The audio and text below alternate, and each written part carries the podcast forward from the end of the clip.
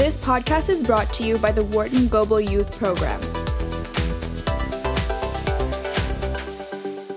Hello, and welcome to Future of the Business World. I'm Diana Drake with the Wharton Global Youth Program at the Wharton School, University of Pennsylvania. Each month, I get to chat with interesting young innovators to discover how they are using skills in business, entrepreneurship, and leadership to change the world. Today's guest, Sabrina Zhang, is joining us from California, where she is leveraging technology and data to improve sustainability and the business of agriculture. Sabrina, welcome to the show. Hi, Diana. Thank you so much for having me. While you studied with us on campus this summer, and we'll talk about that later, I actually met you online before that when you participated in our 2022 Comment and Win contest. When I knew we would be talking today, I searched your first comment, which appeared on June 18th in response to the Global Youth article, The Business of Urban Living. Your reflection started like this I was driving down Sunset with my sister when she shrieked in horror at a sign a couple feet away $7, $7. Yes, it finally happened. The gas had reached a whopping $7.49. And when I Googled other counties, the number just kept climbing. As a resident of Los Angeles, California, I've seen firsthand the struggles of urban living. So clearly, you grabbed my attention for sure with that comment. And beyond those astonishing gas prices, I was hoping you would tell us more about your life in California.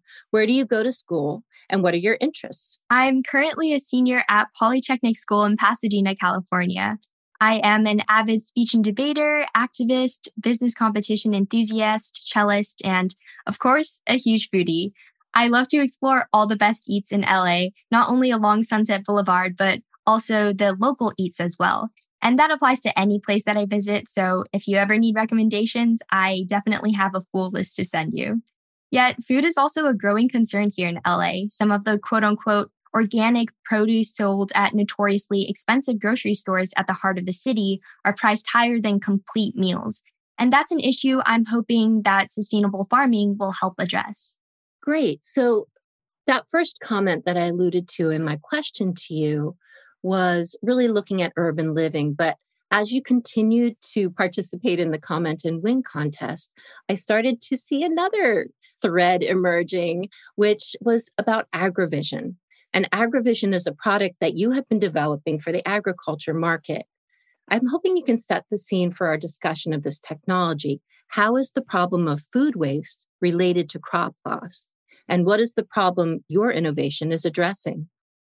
When people think of food waste and the large organic landfills, they often think of the tossed out produce at supermarkets or uneaten food from school cafeterias and homes. But unbeknownst to most people, food waste occurs throughout the supply chain, including pre harvest and harvest season. And crop loss accounts for over a third of food waste. And within that, diseases are responsible for the loss of 40% of all harvestable crops in the US. And we're looking at 11.2 billion kilograms of methane that enter the atmosphere from these disease induced crop loss. However, most people currently rely on human vision and other sensory skills such as touch to identify issues with plants.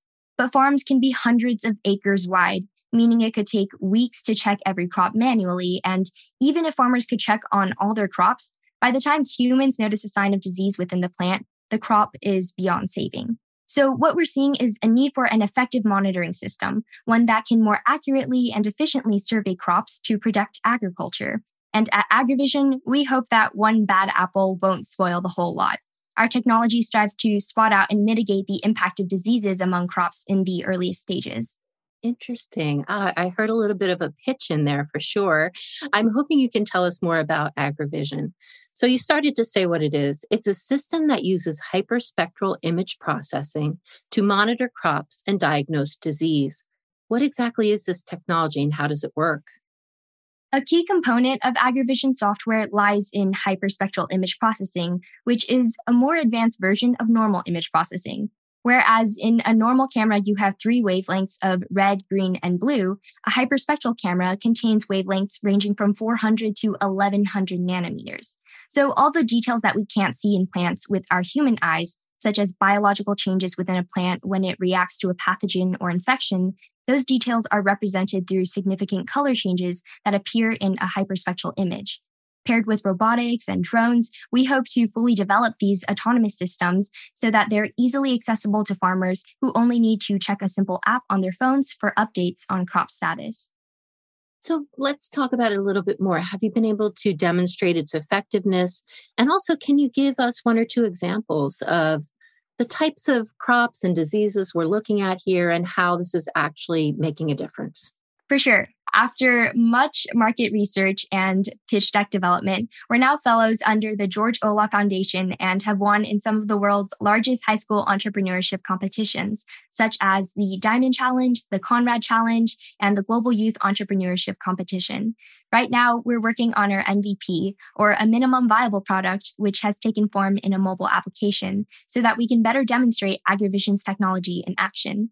And some examples can include lesions that appear on the leaves of corn or other crops such as tomatoes. And by the time humans start to see those streaks or discoloration, hyperspectral cameras could have captured some internal issues and changes within the plants a few weeks prior. And so we're looking at a better um, and so we're looking at better accuracy in terms of taking care of those crops and maybe even reversing the effects of the diseases, but more importantly, preventing the spread of infections among the crops.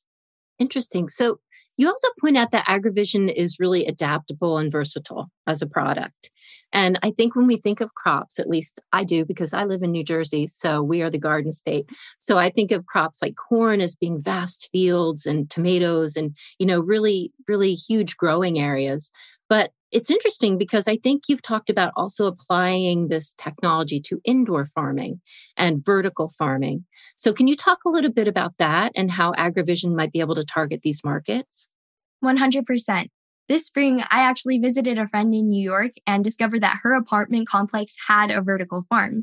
In contrast to traditional farming, vertical farms are grown vertically in stacked layers and are often in controlled environments where you might see methods such as hydroponics or aquaponics applied to optimize plant growth. This type of indoor farming will be incredibly impactful for highly populated cities like New York, LA, or even New Jersey, where people can easily access fresh produce. But more importantly, vertical farms use less resources like water and soil to grow in comparison to traditional farms, making them a more sustainable option. However, part of the reason we don't see vertical farms everywhere just yet is this notion of cost in relation to building the indoor farming systems and keeping the produce at a quality that matches traditionally farmed produce. With AgriVision's monitoring system, we can ensure that vertical farms are healthy and of good quality. After all, how can we make sure that the plant growing 20 feet in the air is receiving enough nutrition? That's where AgriVision comes to play. And paired with robotics, our hyperspectral image processing can evaluate batches of vertically farmed produce in an instant. How did you get involved in this high tech endeavor? Are you interested in agriculture? Is this a personal passion, or really is it purely professional and an interest in robotics and technology that you have? I think definitely both.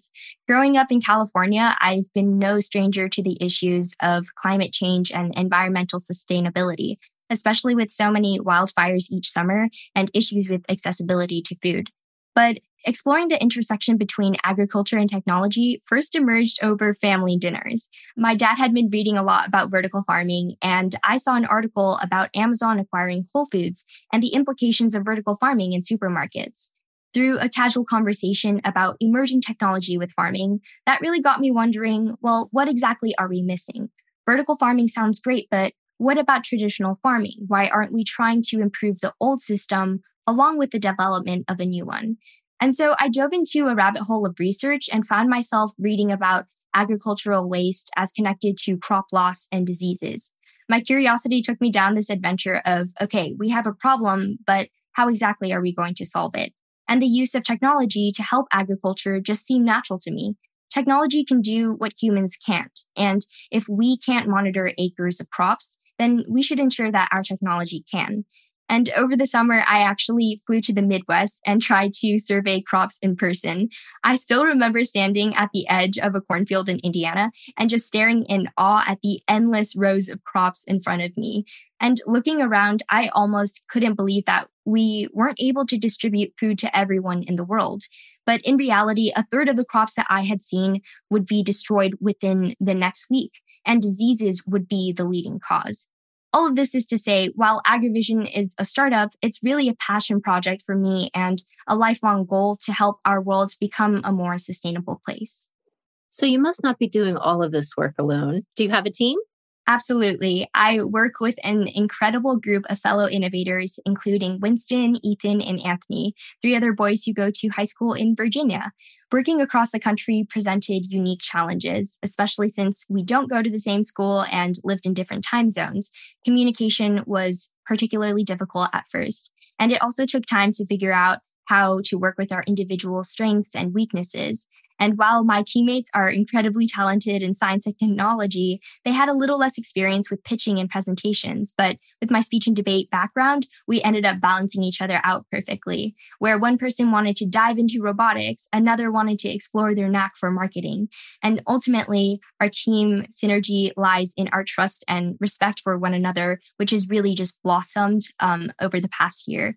Leading this team has taught me how to work in settings in which there are fewer women, which is especially relevant for the agribusiness industry. And I'm really grateful for all the support that we've been able to have for each other as teammates. What sparked these collaborations? Was it the competitions that you were in? How did you actually get together with these guys in Virginia? Absolutely. And so this is a really fun story that I think looking back, it's absolutely amazing how the power of Facebook and, you know, referring to a friend of a friend gets you somewhere all three of these boys, Winston, Ethan, and Anthony, had been incredibly passionate about sustainability. And when I reached out through a family friend about, hey, I wanted to work on a project related to technology and agriculture, do you know anyone else who has a background in this? From there, I ended up reaching out to Winston and Ethan, and then we found Anthony, who's a grade lower than us. And all of that just really came together naturally. I think it was just by fate because one simple message about wanting to work in agriculture and in sustainability just for a passion project, and then discovering a competition to attend so that we could see how we worked as a team. Everything just ended up playing out perfectly. And now we are incredibly strong as a group and are super excited to move forward with AgriVision beyond just entrepreneurship competitions. So collaborations, they they move beyond just your inner circle, right? And I'm sure you have partners and investors and people who are helping to advance this idea that you have and this innovation that you have. Can you talk a little bit about some of those partnerships? And I'd also like to know how farmers factor into this. I'm wondering if you did your market research by speaking to some farmers. Have you been on the front lines with the farmers? You mentioned going to the cornfields, which is great, but obviously they have to be very significant to helping you develop the technology effectively all of this was a really long journey. And I think the way farmers come to play is really the fact that AgriVision's product needs these data sets. We need to start collecting pictures of plants and crops in different stages so that we can enhance the accuracy of our machine learning model. And so having partners in the terms of having farmers who are willing to have us go out there and take pictures of all their crops and you know really test out our technology. That's really where they've been able to help us. And if anything entrepreneurship is just the embodiment of trial and tribulation. And power pitching for seed funding seeking partnerships and investors just pushed us as a team to keep reiterating and refining the idea. I remember one time when we were preparing for a pitch, I realized that we had to nail down the hardware for our product, specifically the power supply, in order for us to demonstrate that AgriVision could operate effectively across hundreds of acres of land. And from there, we fell into an extensive networking process. I would cold call and email several times throughout the day. And when we were searching for our first partnerships, most of my screen time was spent on LinkedIn, trying to connect with a potential partner or supplier. I asked friends and family for referrals and reached out to teachers and fellow classmates who knew someone who then knew someone else. And finally, after weeks of outreach, we found an individual who was involved in the manufacturing industry, and we now have a company willing to support our prototype with lithium ion batteries.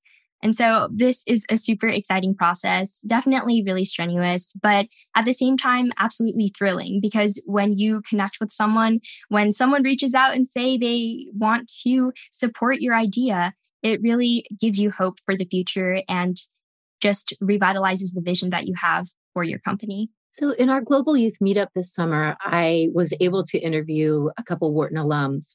And I remember one of them saying a real life hack or something that he wanted all high school students to know is that when you reach out to somebody through email, and if you have an articulate and, and well crafted email, they will respond to you.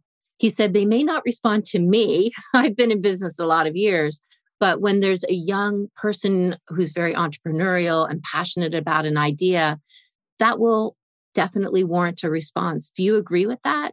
Is that has that been your experience? I would say people are definitely super encouraging and they'll reply to you 75% of the time.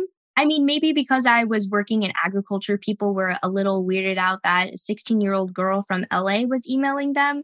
But, you know, at the same time, I think um, even if they aren't able to give you that immediate support, it's that process of expanding your network and having them say, oh, well, while I can't help you out, here's someone you can contact to see if they can be of more support. That is a process that I definitely think is true. So, for anyone who is looking to create their own company and bring their idea to fruition, just cold email, go for it. There is no harm in trying. A moment ago, I heard you allude to the numbers. And I'm wondering what you've learned about the power of data through your drive to create and commercialize AgriVision? That is a really good question.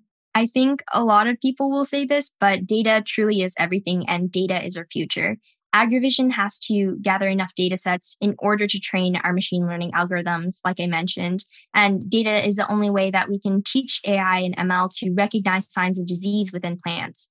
The agriculture industry is only one example of the need for new technology to help make our lives more efficient and sustainable data, when used correctly, can certainly transform the world for the better. All right. So I want to talk for just a minute about your experience on campus with us this summer. You were in our Leadership in the Business World program. Describe the entrepreneurial landscape in LBW and how you feel your generation is innovating and working to be the face of change. When I first met my classmates in LBW, I was instantly amazed by everyone's drive to problem solve. Everyone was so invested in developing their own passions, and alongside that, finding ways in which their passions connected to the world.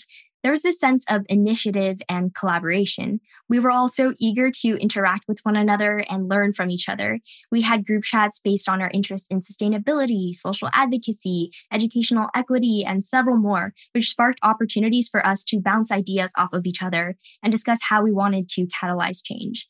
I think part of what it takes to be an entrepreneur is understanding this ripple effect that you can have on society. And that's exactly what LBW students embodied. Our generation seeks issues both large and small that need to be addressed, and we're dedicated to developing unique solutions by constantly reaching out, researching, and of course, working together. AgriVision is clearly a social enterprise because of your focus on sustainability and your hope to address the food waste problem. Do you see it also having a triple bottom line, meaning that you also hope to generate revenue and income and really build this out as a true revenue generating business?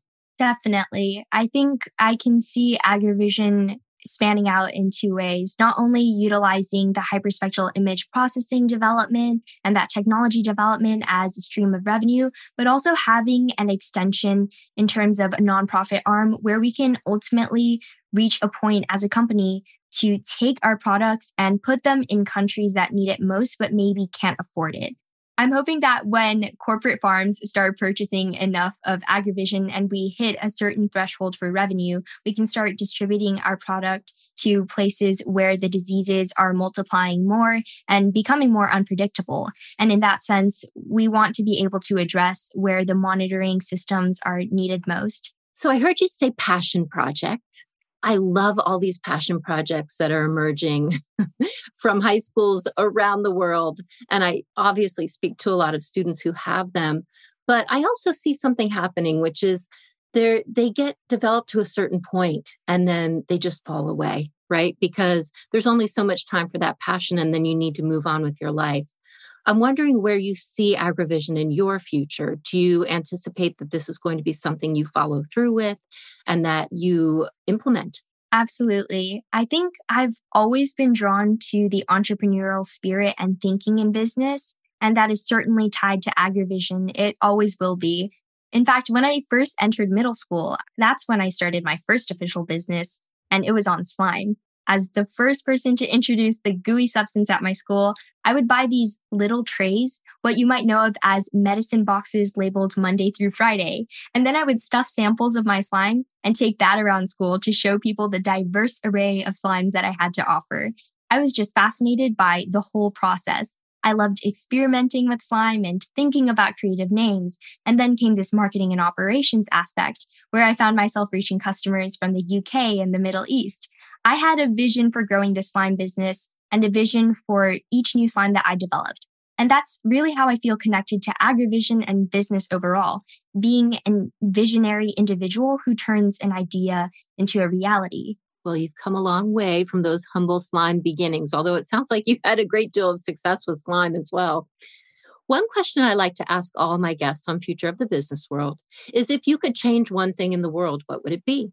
I would like to ensure that all industries and homes commit to sustainable practices. If people were always looking for ways to optimize their lifestyles and production while respecting the environment, we would see a drastic reduction in global warming. Let's wrap up with our lightning round. Please try to answer these questions as quickly as you can. Aside from AgriVision, what is your favorite app? YouTube. What gets you laughing really hard?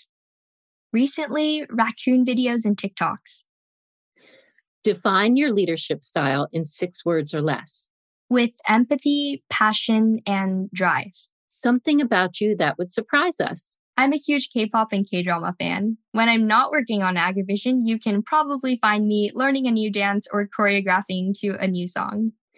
Your most memorable Wharton moment, place, person, or food. This seems like a combination of it all, but definitely when my team pitched at LBW in Steinberg Dietrich Hall. So shout out to Rev Consulting Group and our mentors, Flavio and Marissa. The business person you would most like to take to lunch and why? Jessica Jackley, for sure. Her founding of the microfinancing company Kiva and beyond has fascinated me for years. She seems like an amazing individual who only gives back to our world and has such an innovative mind. Sabrina, thank you so much for joining us on Future of the Business World. Thank you so much for having me. It's been an absolute honor to talk to you today. Discover more opportunities for high school students and educators at globalyouth.wharton.upenn.edu.